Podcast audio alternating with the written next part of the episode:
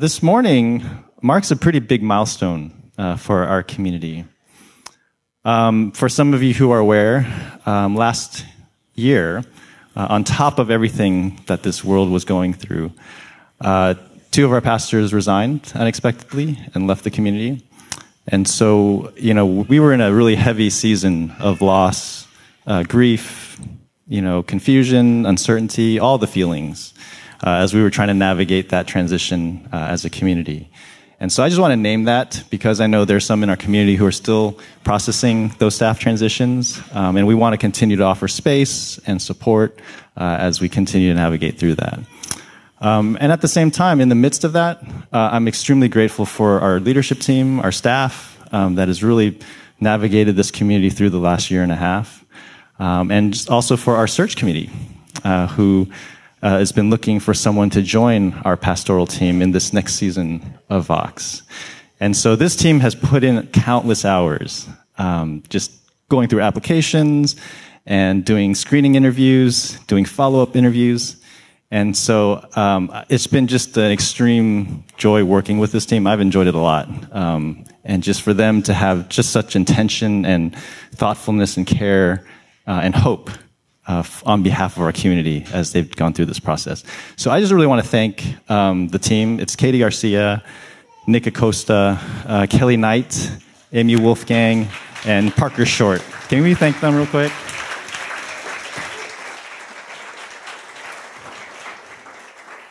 Uh, they've done an amazing job. And so, you know, when we first started this process, this search process, um, we were also considering what it might look like for us to move towards a more flatter leadership structure. So instead of having a lead pastor model, um, our navigation team discerned that maybe a pastoral team model was more sustainable uh, and was actually more reflective of who we are already and what we want to lean into more, uh, especially as we try to combat the whole celebrity culture that's really been embedded in our Western evangelical churches. And so just trying to move away from that model. And so last, uh, just this past summer, uh, our covenant members voted uh, to update our bylaws and adopt this pastoral team model. And so that really began to inform who we were going to look for to join this team. Um, someone who really embraced shared leadership uh, and pastoral care, uh, just to walk with and, and, and, be with our community. And so this past month, um, our search committee and our navigation team uh, discerned a candidate to bring in, uh, Christopher Mack and um, he would be joining our team as a pastoral a pastor of community and teaching, uh, which are both gifts and passions for him. Um, well, welcome, Christopher, and uh, we invite you to open the scriptures with us. Well, I would like to give you a chance to reflect with me at the beginning of this. So I think my first question, let me make sure I have it as written here. Yeah, what was one of your more memorable costumes from your youth and what made it so? So I want you to take some time, think about that. What was a memorable costume from your youth? If you're in your youth, then it makes it a lot easier. It might be like the costume you're wearing right now. Uh, but what was one of those costumes and what made it so? And if you feel comfortable, turn to a neighbor, share that with them. All right. Let's see. I would love to hear some of your responses, if you wouldn't mind sharing. So, what was a memorable costume from your youth? He Man, Master of the Universe, by the power of Grayskull. That's some 80s resonance happening right here. Uh, I, won't, I can't pretend, pretend, that I'm going to do that for everyone. What was it? Chewbacca?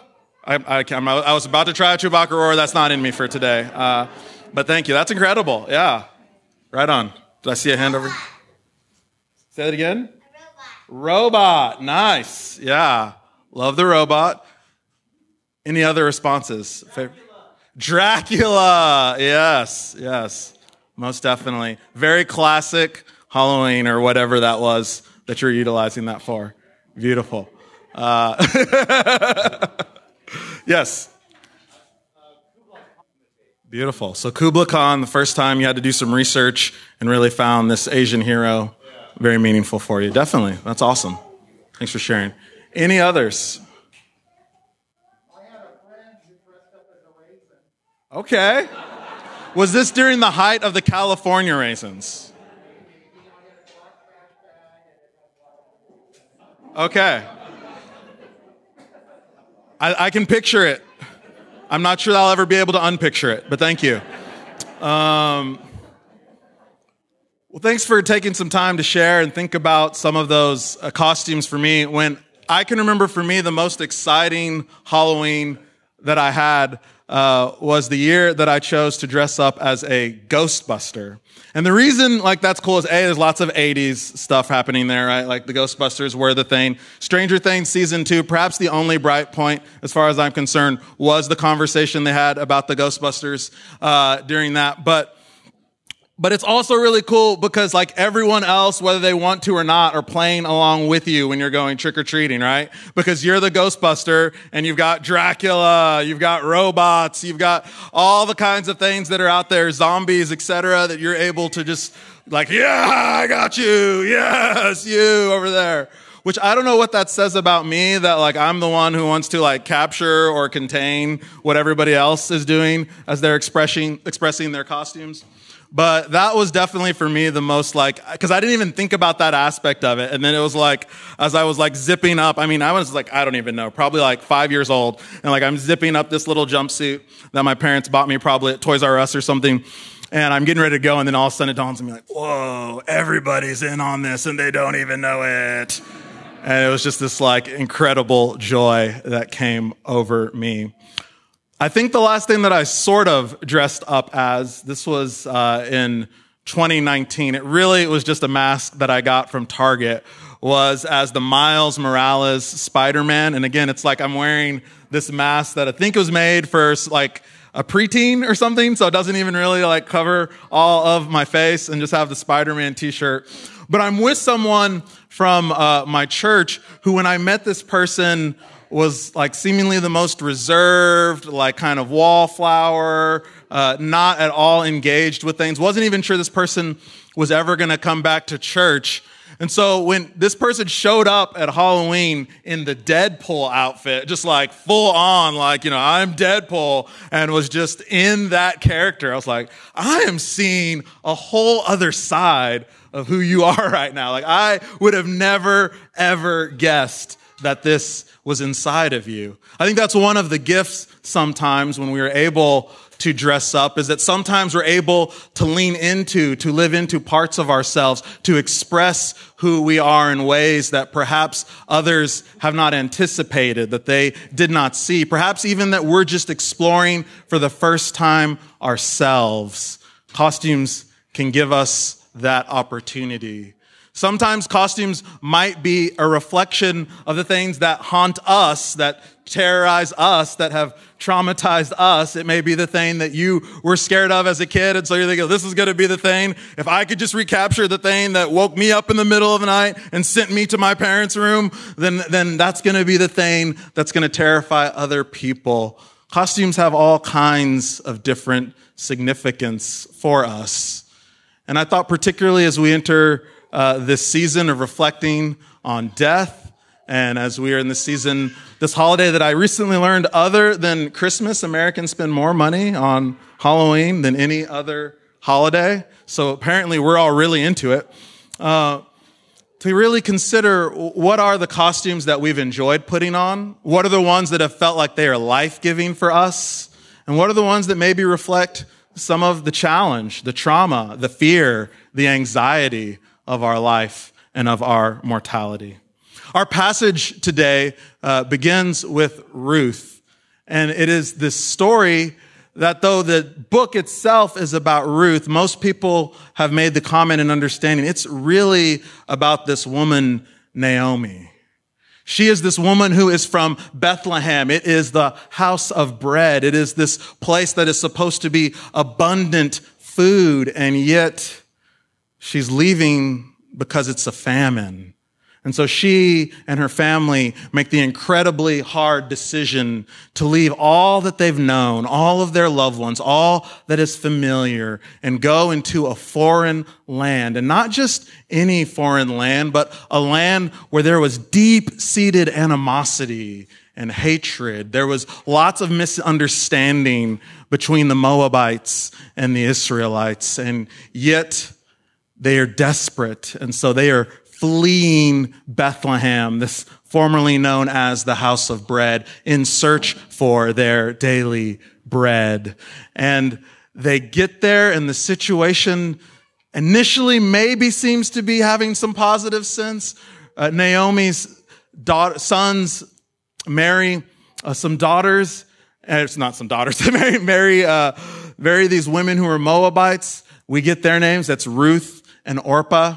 And it seems like perhaps the situation is going to turn in a positive favor for Naomi. And yet her terror continues. In 10 short years, uh, no children are born, no grandchildren for Naomi. And that's not just like our present day, if you have people or if you are the person asking people, when are we going to have grandchildren? Right? In this society, uh, children meant a further sustenance of life, particularly in this culture. If you were to have sons, this meant a way to make sure that there was provision for you going on into the future. And for 10 long years, neither of these families of Naomi have any grandchildren for her. And then her husband dies. Naomi's husband, Elimelech, whose name means God is my king, which seems like a really, like, that's a forward, okay, you're clear, or at least your parents were very clear on where you stand. God is my king, but God is my king dies in Moab. And then Mahlon and Chilion, which I just have to believe can't actually be their names. This has to be some uh, placeholder because though we're not exactly sure in Hebrew what their names mean, roughly it means sickness and annihilation, right? You can't imagine on like the day they're, born, you know, kind of the like Lion King moment, circle of life, and they're like, sickness.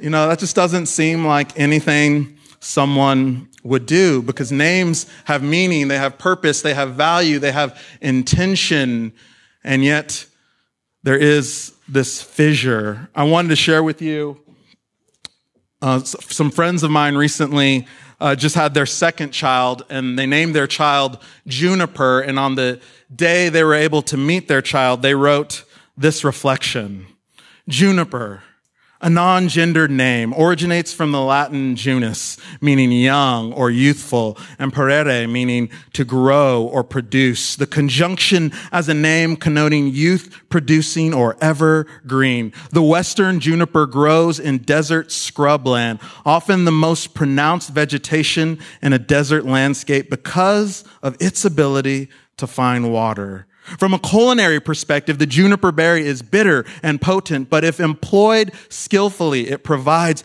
an explosion of bright flavor and needed balance to sour and sweet. Juniper thrives in the Oregon high desert that we so love, where the mountains and sun and aridity collide. Juniper is beautiful, though her beauty is in her own non-traditional way. She's scrappy and very resourceful, flourishing where few others can. Juniper symbolizes a severe stubbornness and creativity. She sees the possibility that overlooks, that others overlook or deem worthless or hostile the desert, yet she goes there anyway. She learns to be an artist in that overlooked space. Juniper has a spirit of perseverance. She withstands seasons of drought, high winds, threats of fire, and frigid winter. She knows she can endure through hardship. Juniper is rooted in the earth. She knows freedom because she knows the limitations of the earth and the place she occupies within it. She is not unfazed or unaffected by hardship. Rather, her shape is literally twisted by that hardship. It's what makes her who she is, and she welcomes it.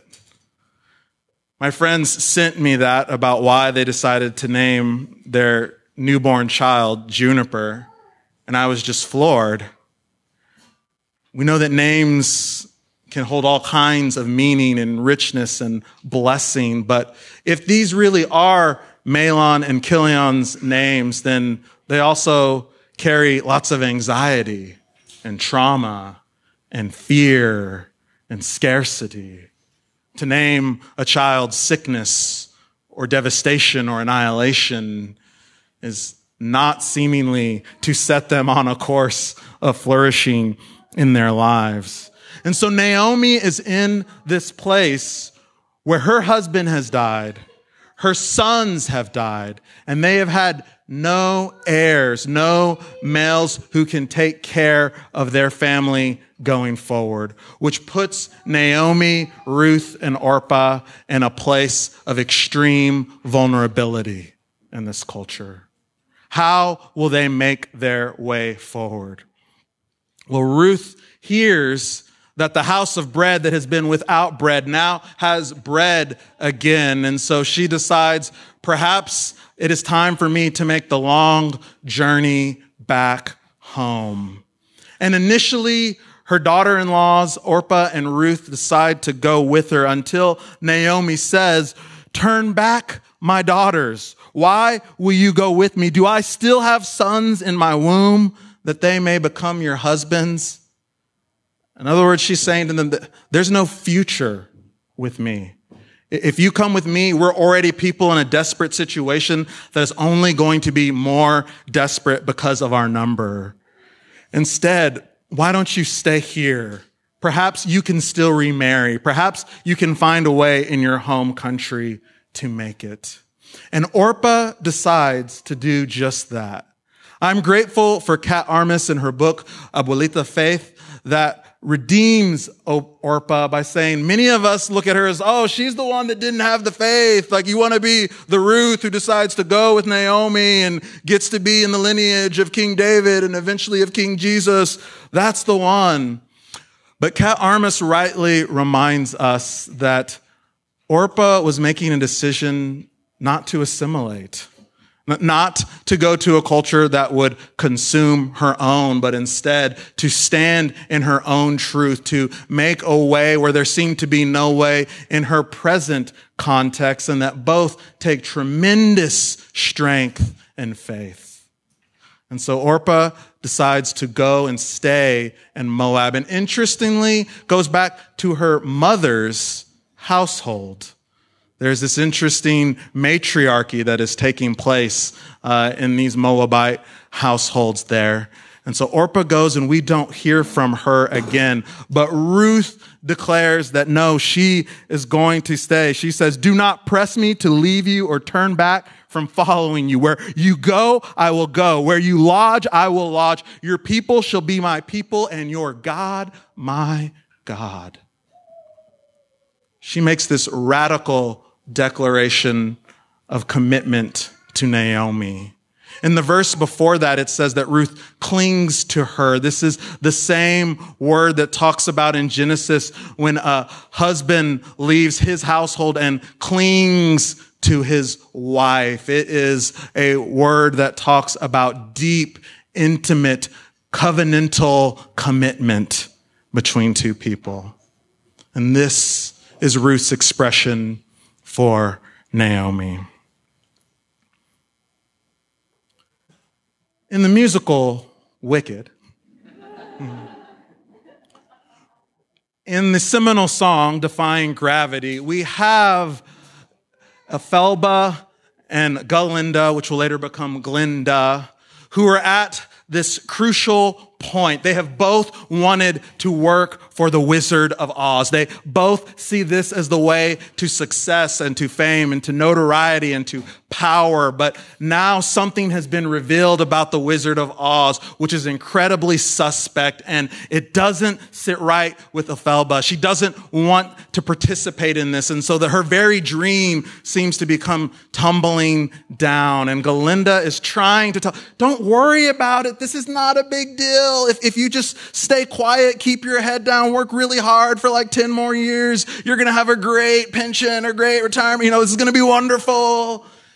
And Elphaba just cannot be right with this in her own heart. And so she says, and I, I am making the decision. I'm going to, I'm going to read these words, but in future times, there will be singing. Uh, she says, something has changed within me. Something is not the same. I'm through with playing by the rules of someone else's game. Too late for second guessing. Too late to go back to sleep. It's time to trust my instincts, to close my eyes and leap. She says, too long I've been afraid of losing love. I guess I've lost. Well, if that's love, it comes at much too high a cost. I'd sooner buy defying gravity these women at a crossroads and Elphaba says, I, I, know I must go in this direction and Galinda, you must go in this direction. And yet in this song, in this particular moment, they find a way, though they know that they're at cross purposes of blessing one another, of remaining in friendship, even though they are going in radically different directions with their life. Which leads us to our passage in Mark where Jesus is talking with this religious leader. And unlike most of the other passages we have in Mark when Jesus is talking with a religious leader, Jesus seems to be really vibing with this guy. He's like, you, you, you got something. You're understanding. This, this religious leader isn't antagonistic. It's not an enemy. It's not like the Roadrunner and Wile Coyote sort of thing where you just know like, ah, that Acme thing is going to reverse right on you. Just give it a second. They're having a genuine mutual conversation. And at the end of it, Jesus says that he answered wisely, You are not far from the kingdom of God. He's talking to this person who's on a journey and is not yet where Jesus is, but they've been able to see in one another the glimpse of the divine, and Jesus is able to bless where he is and to say, You're not far. Keep going in this direction. Bayard Rustin, a civil rights leader, Bayard Rustin, a civil rights leader uh, who is also sidelined and unknown to much of history because he was an openly gay man, uh, writes about or talks about in one of his interviews why he came out as early as he did. And he said, I was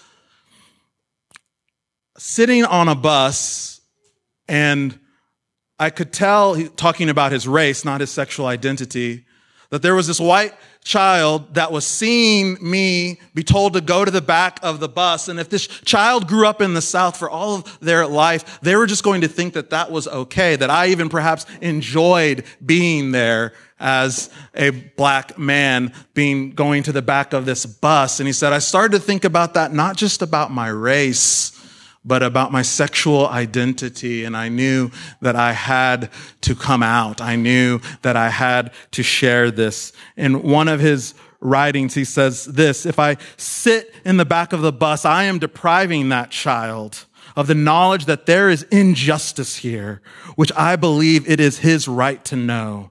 It is my sincere conviction that the power of love in the world is the greatest power existing. If you have a greater power, my friend, you may move me. Bayard Rustin believed in the power of love. Jesus talks about God's reign of love, this kingdom of God. And the answer of where we find it that is not far from us, it's not far because it's as close as the person next to you. That when we can enter into this fragile space where None of us have to have all of the answers. Perhaps we can bring our own anxieties and questions and vulnerabilities. We can trust that when we meet on these frontiers that are beyond any of our comfort zones and safety and ways of knowing that when we too are out in the wilderness, it is there we can not only be open to receiving God's love, but to giving and channeling God's love in unique and creative ways. We are able to experience God's reign of love, even if it feels far off. Even if the person who is in front of us seems like someone who would be incredibly challenging to love. Even if this group of people are people we would rather write off. We don't put our safety in jeopardy, in jeopardy. We continue to side with the marginalized and the oppressed, but we also seek to say, what does love do to envelop this equation? How are we invited in to go from seeing one another perhaps as monsters and ghouls, like perhaps my young Ghostbuster self did, and begin to take off and allow to fall off all the ways we have masked as evil those in our life so that we too can see and celebrate the image of God. Would you pray with me? God, we thank you that you invite us to be known and to know. That though at times your reign of love may feel far off, it's actually as near as the next person we encounter. May the scales fall off of our eyes. May the ways we have dressed people and whole groups as wicked, evil things fall away.